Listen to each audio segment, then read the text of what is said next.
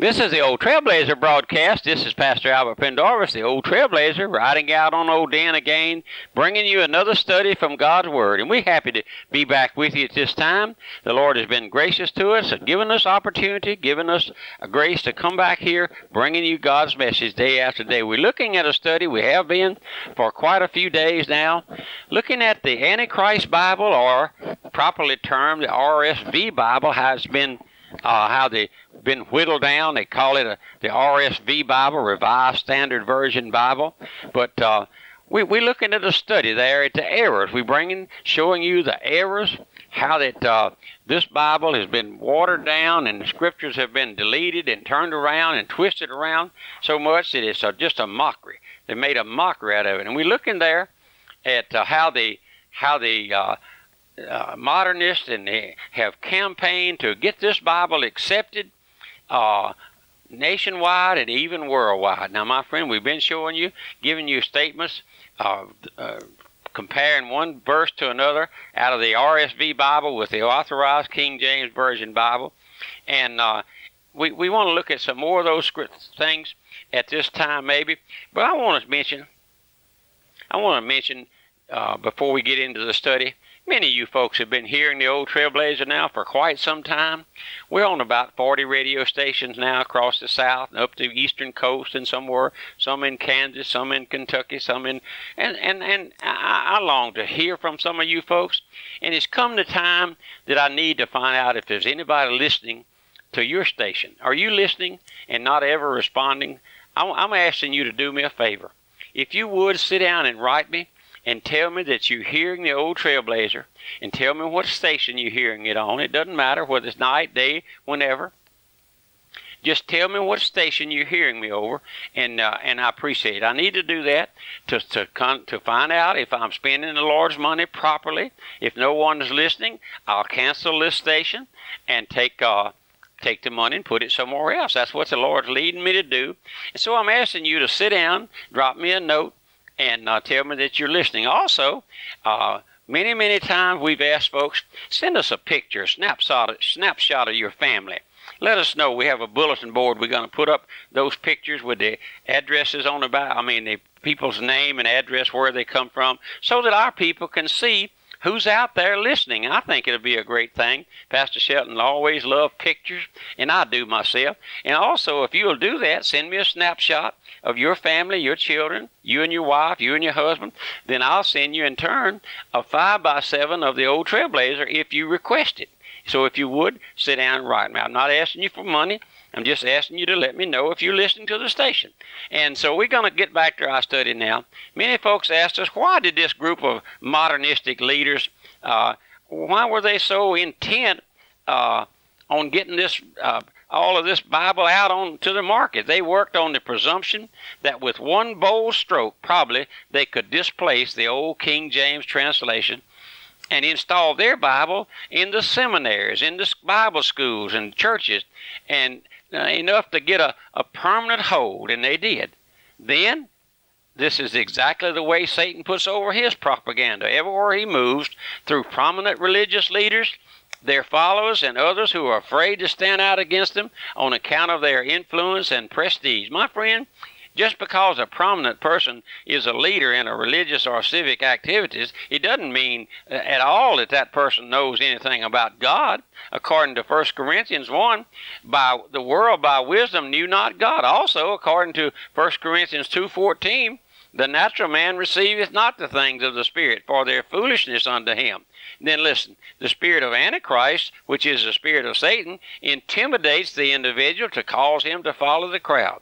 Christ said in John 5:43, I am come in my name, in my Father's name, and you receive me not. If another come, Antichrist, shall come in his own name, him you will receive. How can you believe which receive honor one from another, and seek not the honor that cometh from God only? When an awakened sinner, a poor old lost sinner who has been awakened, is afraid of his friends and loved ones, or those in authority over him, as to what they say or think about him, he'll never get saved. That has to be broken, my friend. That power has to be broken because that's the spirit of the Antichrist. No sinner ever gets saved until he comes to the place where that he does not care what others say about him. And I understand, I understand that. I've been there. I was there, my friend. His one thought is, I want Christ and I want him alone. So it's among so it is among religious leaders. They cannot be led of the Spirit of the Lord until they come to the place where they're not afraid to stand out against individuals and stand for the truth. I I know many many pastors in my uh, goings and coming, and I know folks. I hear them. They stand. They're afraid to take a stand against sin. They're afraid to hold up God's word and says, "This word says, uh, he the soul that sinneth it shall die." They're afraid to say that. They're afraid of their reputation. They're not willing to stand out, if need be, to stand for the truth of God's word. And listen, take whatever the consequences are. Now, I know, my friend, I've known pastors who told me that they stood for the truth, and they're good givers left because they got their feelings hurt. They got their toes hurt, stepped on. I know of a, a person over in a south, southern state who had 7,000 members, and he began to hew down the line, call sin sin, and before long, 4,000 of them had left, and he was standing outside, uh, as my daddy used to say, with his shirt tail out. They put their rollers under him. That's right.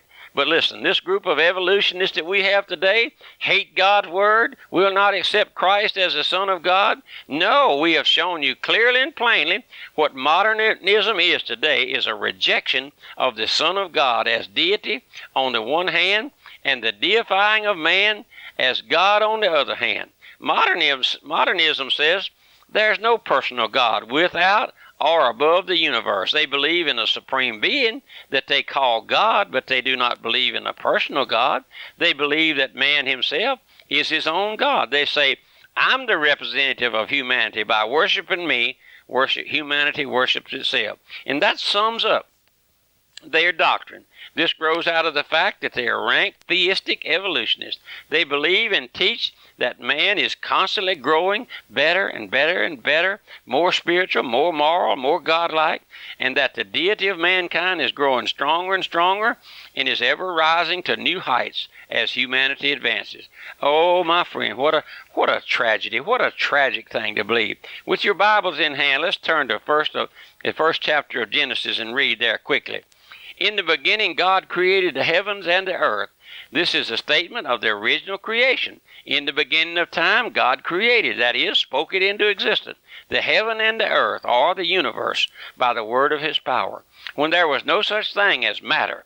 In other words, he created the heavens and the earth out of nothing. And in Genesis 1 2, we read, And the earth was without form and void, and darkness was upon the face of the deep, and the Spirit of God moved upon the face of the waters. Listen now, you know the story of Genesis, the creation, but listen now. They have let me let me show you what this group of modernists in the RSV Bible have done to that verse in Genesis. They have not done they have not done it in the text itself, but by a footnote which is more subtle and more damning. The King James Version reads, In the beginning, God created the heaven and the earth. And the Revised Standard Version in the footnote reads, When God began to create. Now, my friend, it's almost impossible for me to, to sit still to see all of these discrepancies, all of these perverseness in this in this Bible, in this uh, so-called Bible, and then they they throw out the theory of evolution. Have you ever heard it? Does your children come home uh, with that damnable doctrine, my friend, that the that the Bible teaches the, uh, evolution? No, listen, my friend. I want to read you Darwin's theory of evolution as someone has exploded it. Would you listen to this now? Darwin's theory of evolution, how it was exploded or put to shame. Three monkeys sat in a coconut tree discussing things they are said to be. Said one to the others, Now listen, you two. There's a certain rumor that can't be true that man descended from our noble race. The very idea is a disgrace. No monkey ever deserted his wife, starved her babies, and ruined her life. And you've never known another monk, a mother monk to leave her babies with others to bunk, or pass them from one to another till they scarcely know who is their mother. And another thing you'll never see a monk build a fence around a coconut tree, and let the coconuts go to waste, forbidding all others to take a taste. Why, if I put a fence around a tree, starvation would force you to steal from me. There's another thing a monk won't do go out at night and get on a stew, or use a club or a gun or knife to, tell, to take another old monkey's life. Yes, man descended the honorary cuss, but my brother, he didn't descend from us. Now, my friend, I thought that was appropriate. I wanted to read that for you. It's like the old trailblazer used to say here. Someone asked him about his ancestors. He said, Well, some of them may have hung from a, a rope, but none of them ever hung from their tail, my friend. I wish you'd laugh that thing off the face of the earth. That damnable evolution theory. How did how did they believe and teach and, and want you to believe that we uh, come from a little one cell animal over the billions and billions and billions of years. Why not believe God's word? The Bible says, in the beginning, God. In the beginning, God created. Is that is that difficult to understand, my friend? Is that difficult to believe?